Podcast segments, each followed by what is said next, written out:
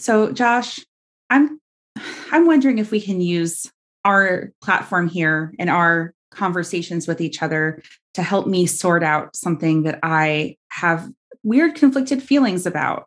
Mm, okay. Have a have a seat on my couch.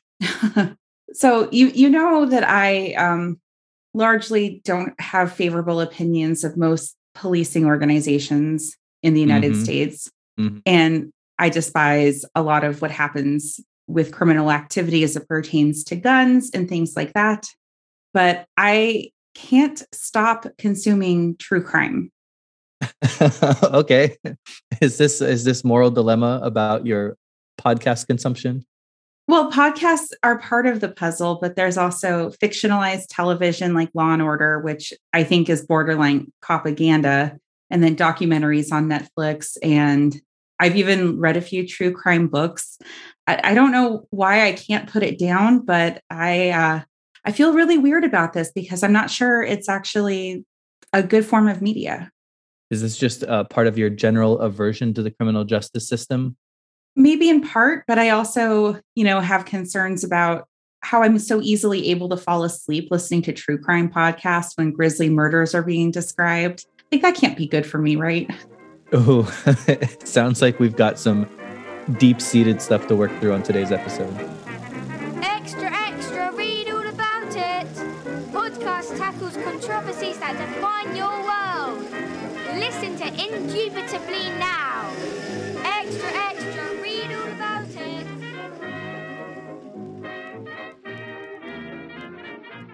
I don't think, Kelly, that you're the only person that has this true crime addiction.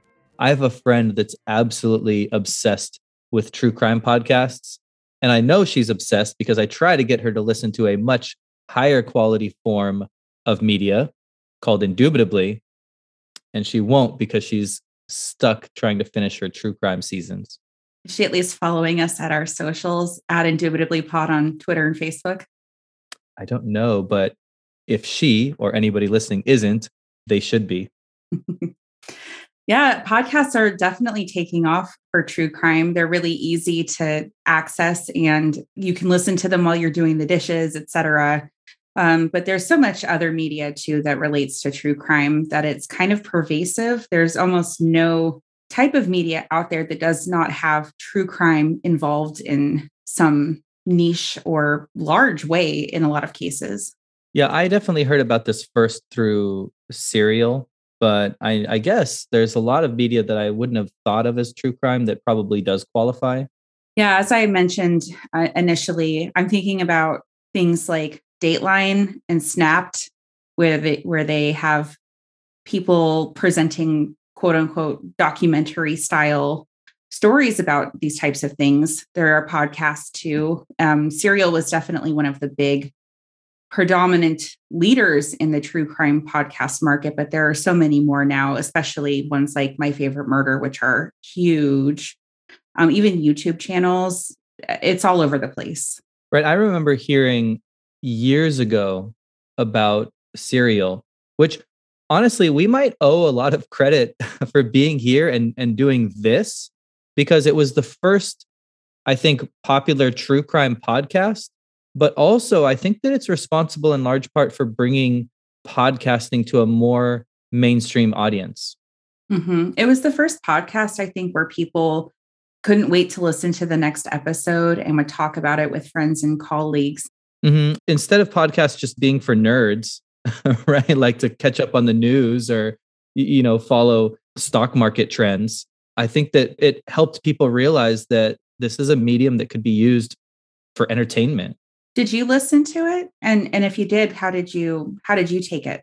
I did listen to it. I think when we got serious about doing our show here, I remember it being such a transformative podcast. So I thought, okay, it's worth listening to and, and kind of learning from how they approach things.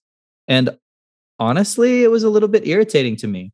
For those of you that might not be familiar, Serial uh, follows the circumstances around the death of a high school girl Hae Min Lee and the subsequent trial of her ex boyfriend, Adnan Syed. And I think what bothered me about the podcast was that it was very clearly organized to just jerk listeners back and forth. One episode would very strongly imply that this guy was guilty and the next episode uh, oh no for for sure he's he's innocent and i was just thinking this is a real guy that's sitting in prison still to this day 20 years later and the millions of people who are listening myself included are deciding based on a podcast oh he's for sure guilty or oh there's no way that that guy did it one aspect of serial that I think applies to a lot of other true crime is that people confidently approach the subject without necessarily having the complete story. There were at least a couple episodes of serial where they said, We had new information come out since we started producing this, and we're going to include it. And that happens quite a bit with other podcasts as well. It's a pretty easy to generate a podcast with a quick turnaround time. So updates to stories can be incorporated really quickly in a series, but that also means misinformation might have gotten out before any corrections came out. Mm-hmm. Yeah, just just a couple months ago, actually, prosecutors in Adnan Syed's trial consented to new DNA testing on the evidence that was used to convict him of the murder. There's been a lot of pressure from the public to have the justice system reanalyze this case as a result of that podcast, which might be considered undue influence or true justice. I don't know. Mm.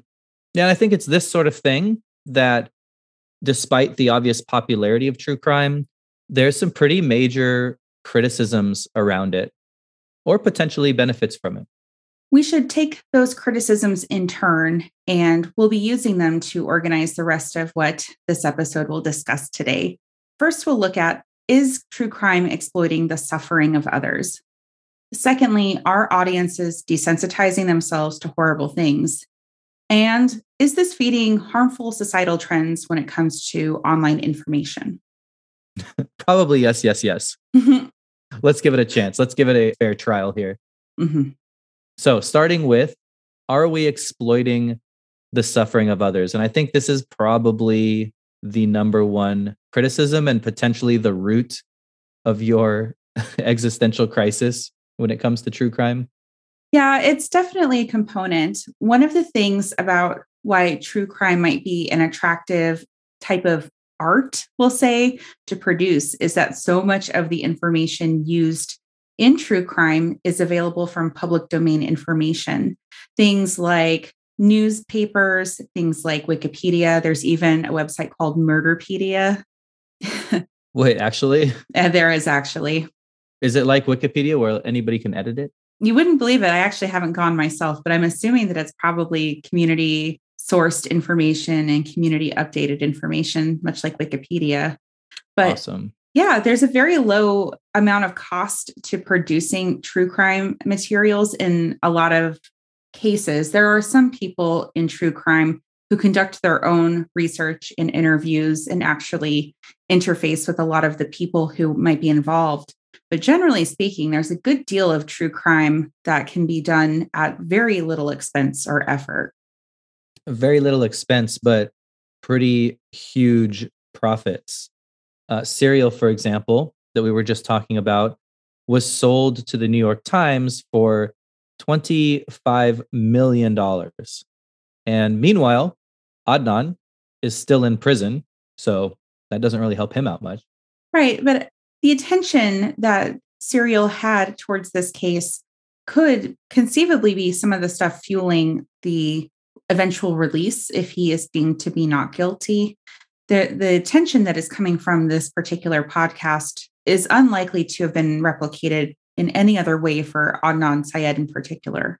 That's true, but even if it helps him get attention, Hae Min Lee is still murdered. And despite us looking at DNA evidence now and and him proclaiming his innocence, if he is guilty, there's a lot of people out there who are rooting for her killer. Conversely, what if he's not guilty and we don't have the truth of the situation and an innocent man is locked up? Oh my God. I think this is why true crime is so addictive. We we as people just have a need to know what happened, e- even if we'll probably never know for certain. Mm-hmm. on more than one occasion, I've heard of a true crime story or was actively listening to a true crime podcast and had to go to Wikipedia to find out what the what the ending was. It's like reading the last page of the detective novel. I couldn't wait to find out who actually had done it. You didn't go to Murderpedia for it? I haven't gone to Murderpedia. See, I'm trying to create boundaries here. I feel conflicted about this whole thing. well, but it's those it's those urges, those impulses we have that I think true crime taps into and maybe tapping into that could help work towards resolving cold cases, for example. I think a good notable example of this, of perhaps true crime done right, would be Michelle McNamara, who wrote I'll Be Gone in the Dark about the uh, Golden State Killer. And in her research on this subject, she actually helped drive a lot of the progress towards the eventual capture of the man who had been terrorizing the East Bay in the 80s and 70s. Unfortunately, she passed away before everything had concluded, but her rationale behind this type of work was when we know who the person is, when we have a face and they've been outed, they lose their power. And all of the things that that particular criminal had done were robbing other people of power. And this was justice to have his power taken away in that sense. And um, in this case, yeah, justice was served. Hmm. So I don't know. It seems like in some examples, people are certainly profiting off of the stories of others, and in others, they're doing they're doing good work to help victims maybe reclaim their lives or at least get some sort of closure. I think that brings up the question what responsibility does the media have to not just the victims and survivors, but also audiences? That's a difficult question because when the information that true crime is using is just public domain type of stuff, generally there's no way for them to compensate the people who've been involved and thank them or in other ways demonstrate their appreciation for their stories so they get this very profitable attention without earning it, I would say, in some cases. And then there are instances in which they really do inadvertently, usually, something that might be destructive towards particular communities. And as a way to rectify it, for example, my favorite murder will donate $10,000 to a victims' rights fund or $10,000 to an Indigenous organization or something like that, which seems like just really insufficient. Yeah, just because they can get the information for free doesn't mean that they can't be compensating people for it. It just means they don't have to be compensating people for it. And I think it's telling for these producers of these shows that look up information about real people and produce stories about real people. And then just because they don't have to, they either don't give anything back or, like you said, $10,000 on a show you know, Serial made 25 million. I'm not sure how much my favorite murder makes, but I'm assuming it's it's significantly more than the $10,000 they're donating. Yeah, they're making about $15 million annually off of advertising. But there's another component of true crime that makes it kind of weird to say that they need to compensate victims and their families, because in a lot of these cases, true crime is discussing stuff that happened decades or even centuries ago. So, at what point are they supposed to be compensating people? And at what point would that be kind of an irrelevant question to answer? Well, that's interesting, though. It, do you think that if they're covering crimes that have happened recently, where that trauma or victimization is still fresh um, with either the direct victim themselves or family members or the criminal is recently convicted. Do you think there's a difference between that versus covering crimes that have happened potentially decades ago, where it's more of a almost a documentary as opposed to what we conceptualize as a true crime story? There has to exist, and I'm not sure we're qualified to establish it, a bright line between when a story belongs to victims and survivors and when that story belongs to the public. Is it when two generations have passed? I don't know. Obviously, the date would be different in each circumstance, but I guess there has to be a certain point where people are no longer being affected by the event. And at least then, if you make money off of it or you produce a show about it, you're not profiting off of somebody's current misery, somebody who's currently in jail, for example, or family that's still having to process their feelings around the the death or the victimization of a loved one. Hang on, I think someone's knocking at my door like aggressively. Okay, I think it was Are you going to be the victim of a of a true crime here? no, I think someone's going around to like canvas for political something or other. That's what you think. Yeah, who we're knows? Gonna, we're going to switch indubitably to a true crime podcast. This has all just been a setup to the investigation around Kelly's kidnapping. Um, if no further episodes of Indubitably come out, please. Uh, well, that makes you a suspect, doesn't it? Depends how much I make off of it. So, uh, making money off of Kelly's impending kidnapping is obviously immoral, but I think that there would be a certain point in which a crime has enough time has passed, even if it takes a generation. You know, we're looking at a crime from the 60s or something, or a crime from the 50s. I I think there's a certain point where it would be fine to cover these stories and make money off of them. Whether or not that's the case for most current true crime, hmm, questionable. Part of what drives the stories that are selected for true crime to cover might be the preferences of the audience in responding to the tastes of people who consume the media.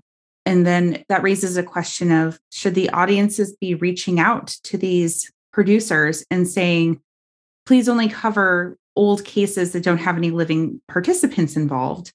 Is that a reasonable ask for the audience to put upon those forms of media?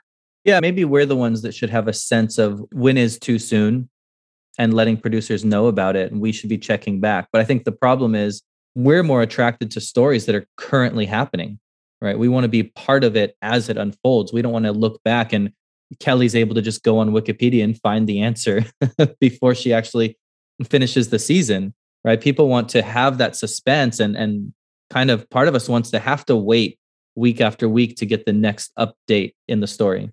hmm It does seem more pertinent to the lives of the people who are consuming this media to look at cases that are currently happening. It makes it more relevant to our lives because these people are living in our current communities and the assailants could be living in our communities as well. I don't feel afraid of getting burked. You should look that up in Murderpedia later Mm. like they did in what like the 18th century Scotland. That's not going to happen to me. But other types of crime could happen to me. And maybe that's what drives my attention towards true crime that takes place now. You you know, this reminds me of September 11th. And I think that we all knew that at some point there was going to be a movie made about it. And that happened in 2001. And I think it was 2017 when they finally made a movie 9 11. And I think that that had to be a very interesting decision on behalf of producers of all right, at some point, somebody's going to capitalize on this story and make money off of it. But we don't want to let somebody else go first. But at the same time, we don't want to pull the trigger too soon and just be reamed in the court of public opinion for being so obviously capitalist, profit driven about our decision. So, when and how to cover these stories, I think, is a pretty big decision that producers have to make. Something like 9 11, I think, is a more obvious case of when it would be inappropriate to very quickly try to profit off of it. But other cases, true crime does a lot of justification for itself by helping inform people about the evils in our world. 9 11 was a crime that happened against all of us, but is pretty unlikely to happen again. And other crimes that are explored in true crime are things that happen to everyday people on a regular basis. But so maybe maybe 9/11 is the standard that we should be using to decide when something is too soon because it, it was something where we felt like all of us were victims of it. And so it took them 16 years to come out with a movie because they understood the backlash that could come from that.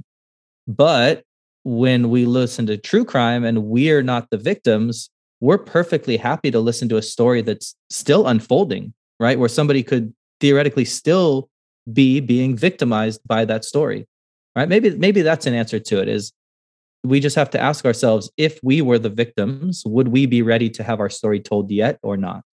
That seems like a pretty reasonable standard. It reminds me of how there is a missing episode of My Favorite Murder.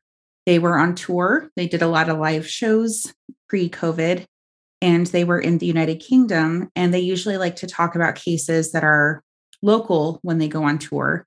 They picked a case. One of them picked a case that was still in process in British, uh, the British legal system, and hadn't been decided yet. And due to speech restrictions in England that do not exist in the United States, that was considered potentially undue influence on an, an, existing trial and they could no longer publish that media. They got into legal hot water for that. Mm, interesting. As opposed to seemingly here with our example of serial that podcast is most certainly influencing the outcome of the trial or at least the subsequent challenges and dna testing etc so maybe we need a combination of the 9-11 standard and we need to implement some of the standards from the British legal system here. Yeah, I don't like to take anything from British people. you drink tea. Oh, they took that from other people though. yeah, I was going to say you're going to have some comments if you try to say the tea is British. Potentially another way that we could determine the morality of true crime is looking at the question what happens to true crime if there is no more crime, no more real crime. Obviously, we're not going to be in a world without crime. But the question is if there's an industry that depends on crime and suffering and victimization, if it depends on that to sustain itself, what are the moral implications of that? That starts to bring some clarity to whether or not true crime is a form of media worth paying attention to, because it very starkly explains what fuels true crime initially, and that is crime itself. It can be a question of should people produce stories about it? Should people consume them? But ultimately, neither of those topics can come into play without the crime itself having occurred in the first place. Mm-hmm. I guess at its core, the question is Is profiting off of an immoral act immoral? Aren't there legal standards for people they are no longer able to profit off of their own crime after they've been convicted? They can't sell their stories if they've been convicted. Unless the glove doesn't fit and you're OJ Simpson, and that's how you make your money now. Hey, the book was If I Did It, not I Did It. Mm-hmm. OJ Simpson being in a category of his own, that collection of laws is referred to as the Son of Sam laws. And those do actually prohibit criminals from profiting off of writings or shows about their own crimes. But the courts have frequently struck down these laws on First Amendment grounds. So I think there's a tension here between what would be moral versus what rights were guaranteed as citizens living in the United States. I think we would all agree that it is repugnant if a convicted murderer was able to get a book deal. But if another person writes the same exact book and they weren't the ones who actually committed the crime, does that somehow make it neutral or fine?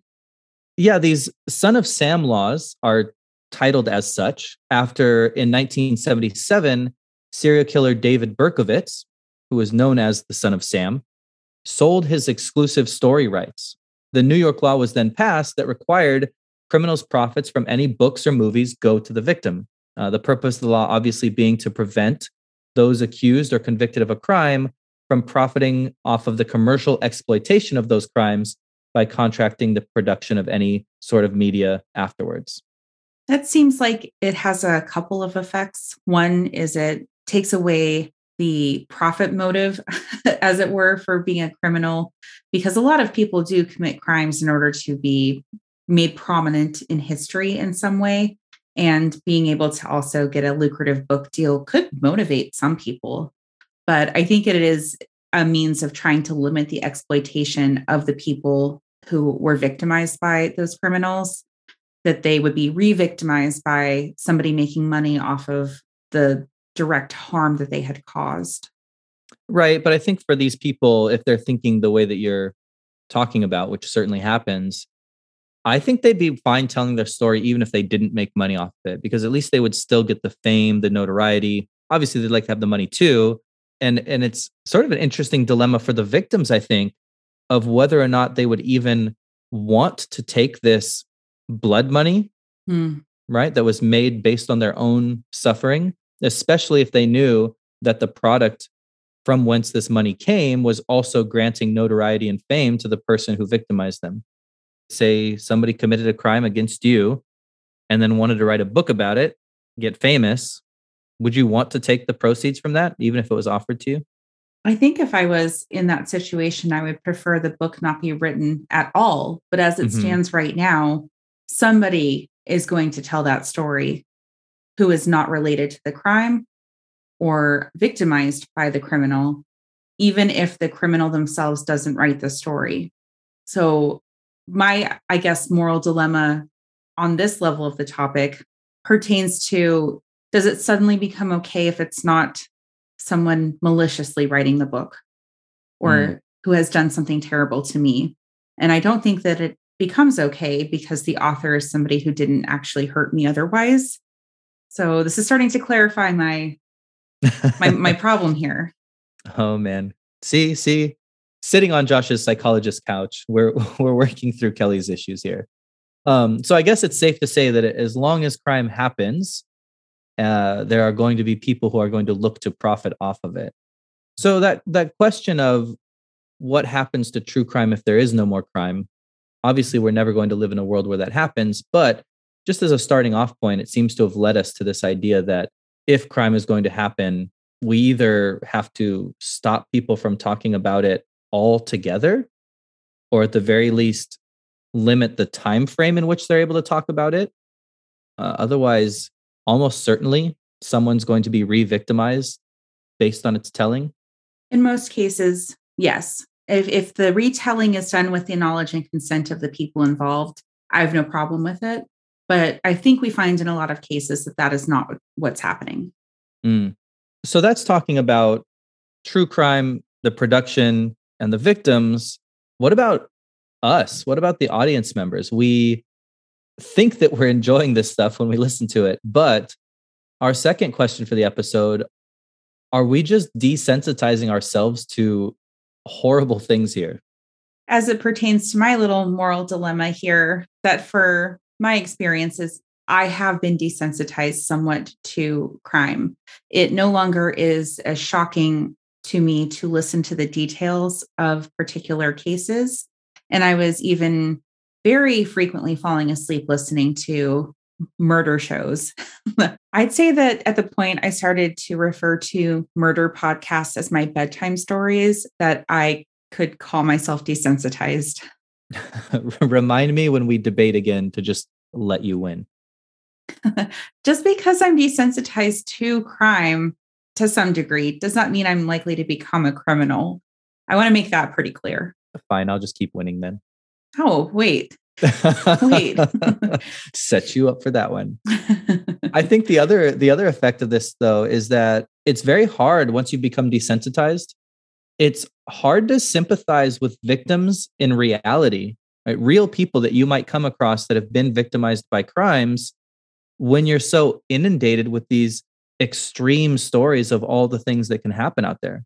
Exactly. And a big part of true crime is that it centers the offender in a lot of the stories rather than the victims and survivors in many cases. So the sympathy for the people who are affected by crime is not really built up in the media itself. Do you think that the centering around the criminal as opposed to the victim is sort of an indictment of true crime? Meaning, the reason that they center around the criminal is because the criminal wants the story told, right? Say they've been caught, they're in jail, they want a chance to try to prove their innocence or get out of their circumstance. So they have a vested interest in the story being told. Whereas the victim doesn't want to have to retell or relive the story. Right. And if, if true crime was truly producing some good for the victims of these circumstances, it would be more centered around them. An argument for why it is offender focused rather than victim focused is that it becomes a way to help solve the puzzle of why it happened in the first place by understanding the motivations and seeing what could we do to prevent these sorts of things from happening in a lot of these cases, the people who commit the crimes experienced horrible childhood trauma. That does not mean that it's a justification. There are plenty of people who experience trauma who don't grow up to become serial killers. But when the victims aren't centered on, I think it also reinforces the idea that it could happen to anyone and none of the victims were at fault for what happened. We're trying to find fault with the person who actually made the decision to do this sort of thing. Mm. And I think there's some psychological benefits to audiences from that. We, we all have heard the term senseless crimes. And I think that's the kind of crime that scares us the most because there doesn't have to be a reason for it. You could just randomly be killed. if I'm going to get killed, I want there to at least be a reason for it. Like Kelly's vendetta because you keep winning at debates. Thank you for recognizing that. Even providing a sense of justice. If we do get to the end of a, a season of a podcast, or we do get the end of a story or end of a movie around true crime, and it has a concrete finish, that could be very satisfying for us, I think. One of the most prominent podcasts in true crime, My Favorite Murder, had done a lot of live shows, and I listened to many, many episodes of it. And one of the things that always struck me as really weird is that every time the host would announce to a crowded theater full of thousands of people that the person had been caught and they had been given the death penalty, that brought on cheers from the audience that somehow justice had been meted out in the form of an execution. Mm. Can, can we like back up for a second and just look at the title of that show? My favorite murder. Like, do we not see anything wrong with that title? Yeah. I like all murders at least a little bit, but this one is my favorite there are many things that are kind of indelicate with the language of that particular show, but their early episodes were literally introducing each story. They were telling us, my favorite murder is this one when this thing happened. And mm.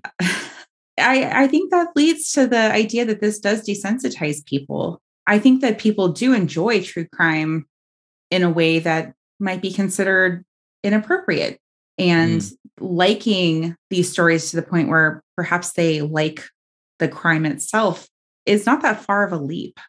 Yeah, this murder was a little bit boring. I'm not a fan of it, but this murder, this one was my favorite. Do you have a favorite murder off the top of your head? Yeah, the one that doesn't happen to me. I think that's the right answer, right? so this this seems pretty jaded, but I, the people that put out these shows do have some defenses for the value that they provide. And I think one of them would be just a general increased knowledge or awareness around personal safety. A big audience for true crime is women who do experience a lot of crime that they shouldn't. No one should experience any crime, but they're of a particular class of victims in a lot of cases. And there are lessons to be learned from a lot of the true crime about how to look out for abnormal things that could potentially hurt you, whether it's behaviors in other people or situations that are unsafe.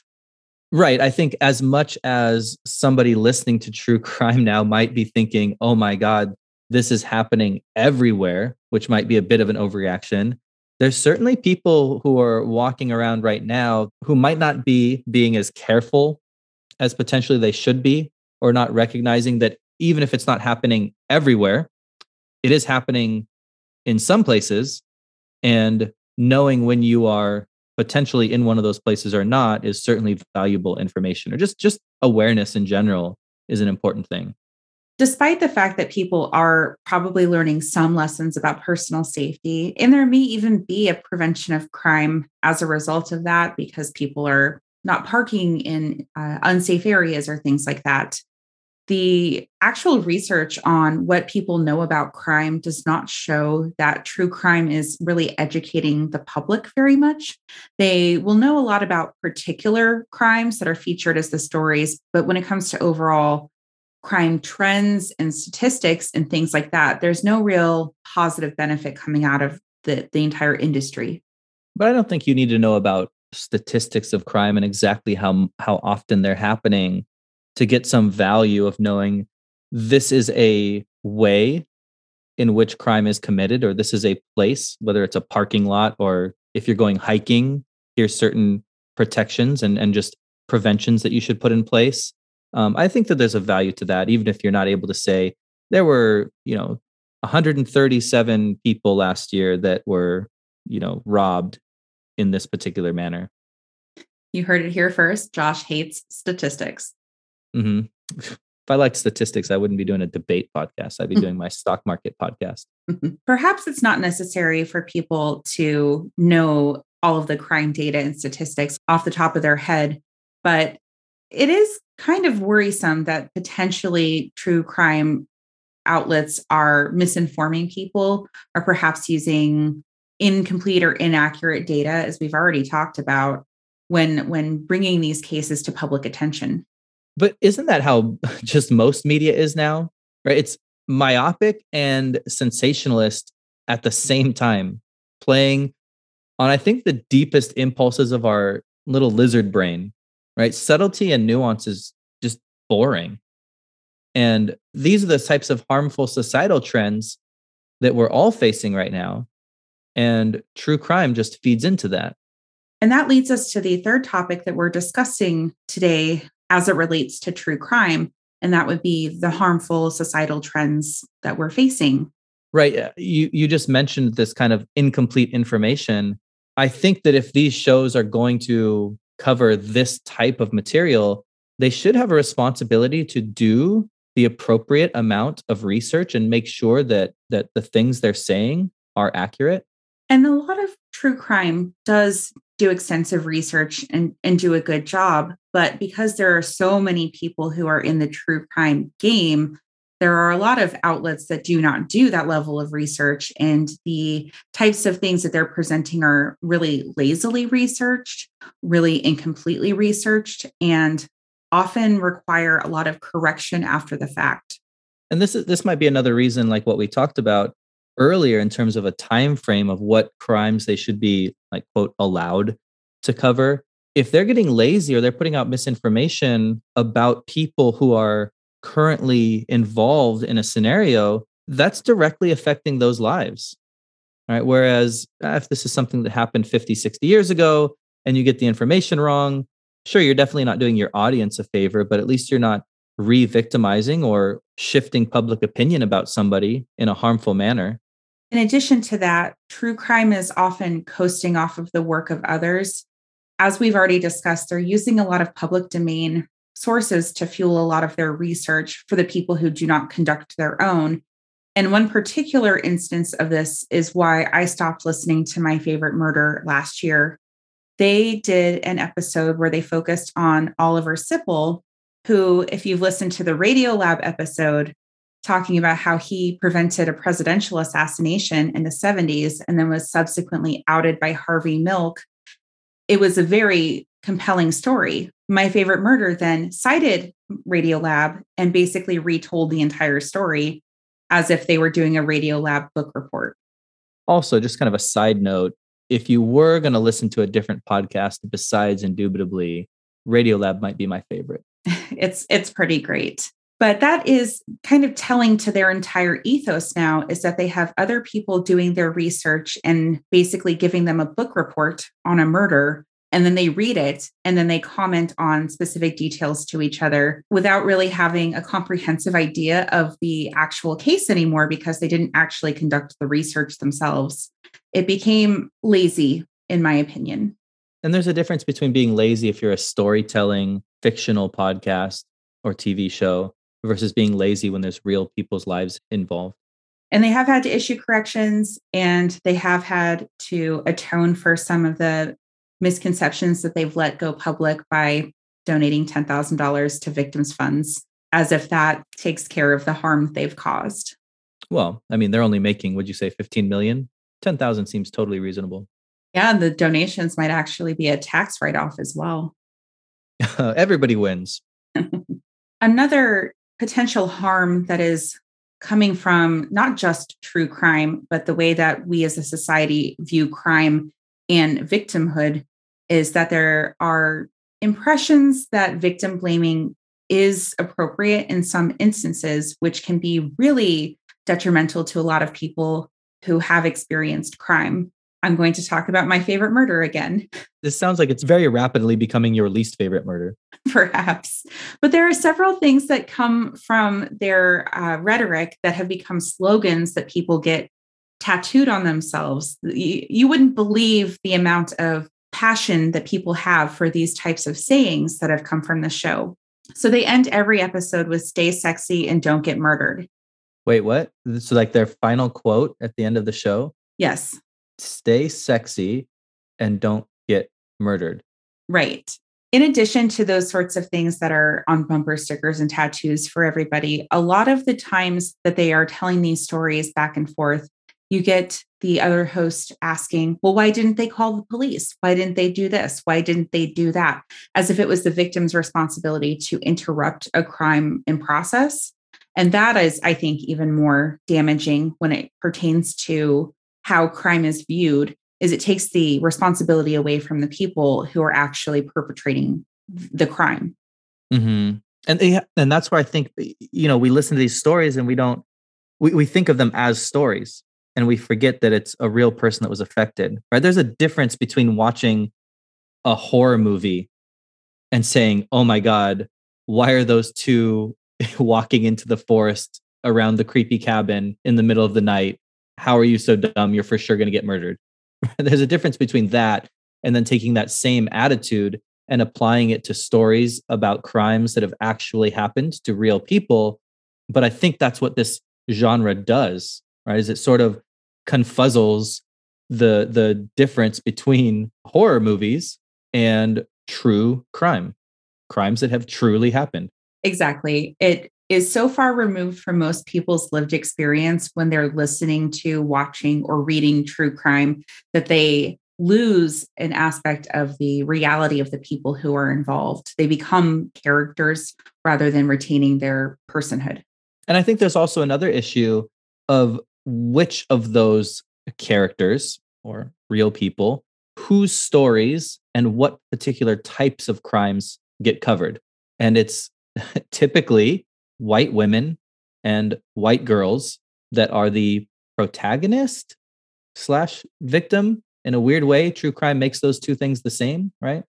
Yeah and that also has a lot of crossover with how the media treats certain cases. Uh, a missing white child is going to garner more media attention than missing and murdered Indigenous women and girls. We've seen that historically. That's just how the media works.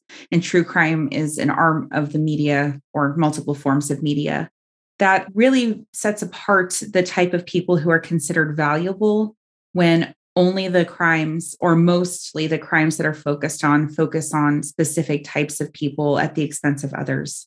Mm-hmm. And I think an interesting case study here. Just last year, there was Gabby Petito. I'm not sure if you're familiar. She was a van lifer on a year long road trip with her fiance who went missing in August of 2021. And then a month later, uh, her remains were found in a national park.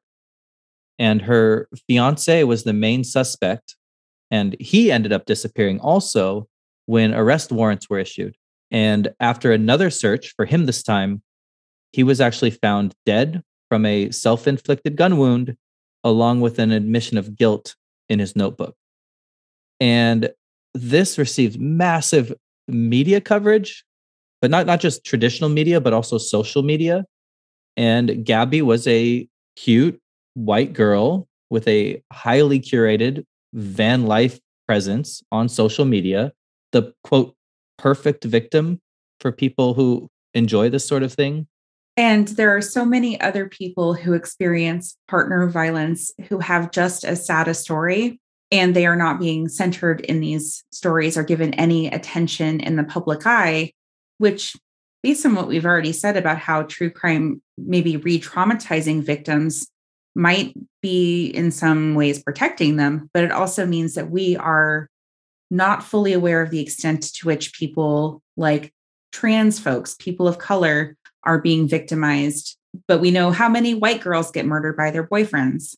But I also think, well, while at the same time, this case sort of highlights that issue, it might take some of the blame off of the producers of this kind of media and put it on us, to be perfectly honest, because this case didn't happen on a podcast. It wasn't covered on a TV show.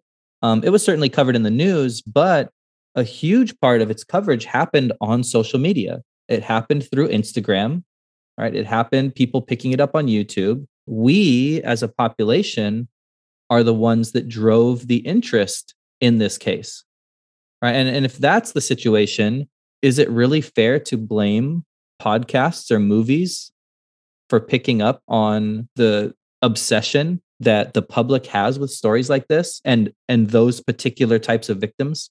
But what shaped the preferences of the population who got involved in this story? Have they been fed so much the story of cute blonde white girl being a victim that that is now what they seek in their media instead of just being fed it by the media itself?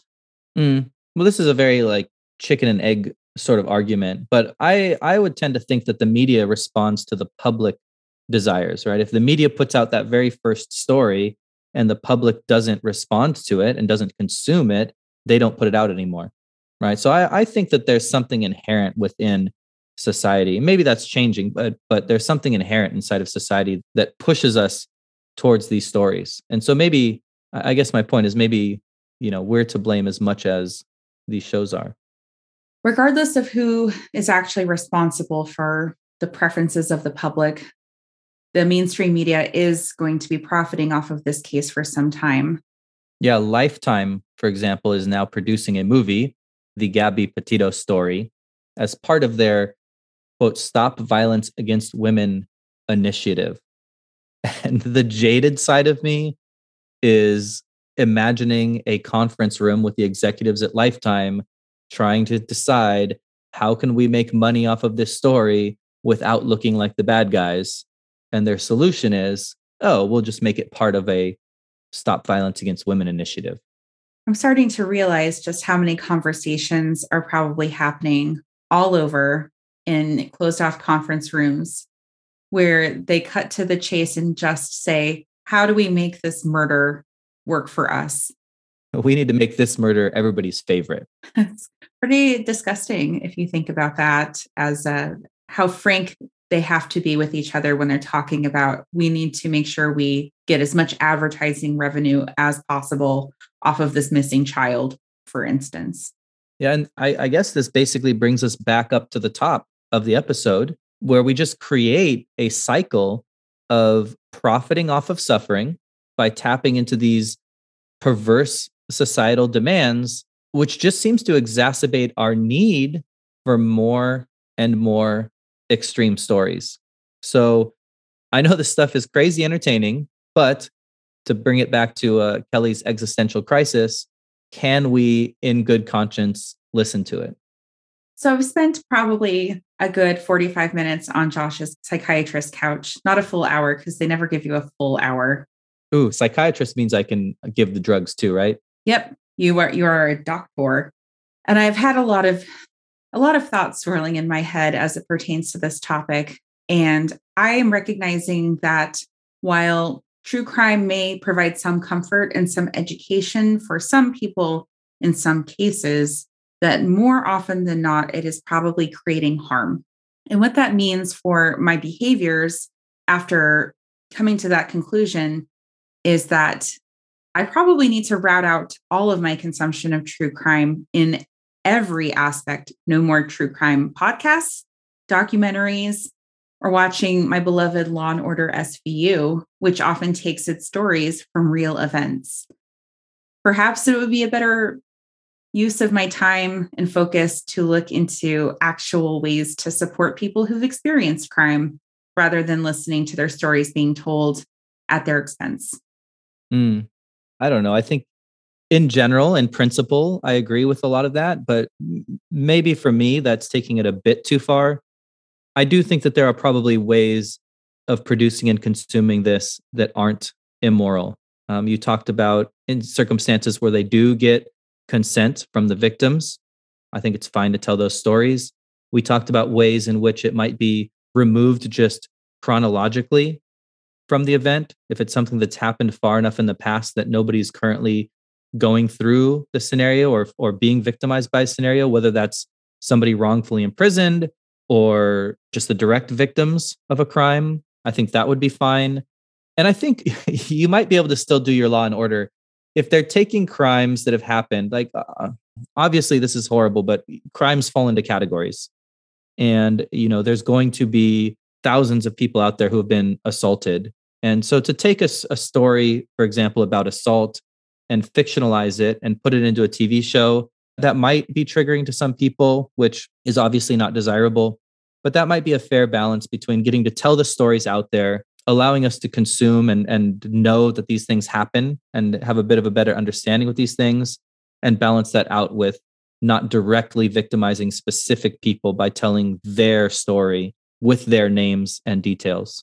So, definitely, there's some issues that have to be addressed with this genre, but I don't think we need to necessarily throw the baby away with the bathwater. Although, if we did, there would probably be a, a true crime show about it. What would your true crime show be called if you were accused of serially throwing babies away with bathwater? Hmm. Oh, that's a good one. Throwing the baby out with the bathwater. I think they'd call it Lil Watergate. I look forward to watching that. If any of you need an alternative to your true crime podcasts, Kelly and I are here every week putting out episodes of Indubitably, and we always appreciate you stopping by and listening to us. And we'll end this week's episode with a fitting quote from Cesar Cruz Art should comfort the disturbed and disturb the comfortable. Oh, I like that.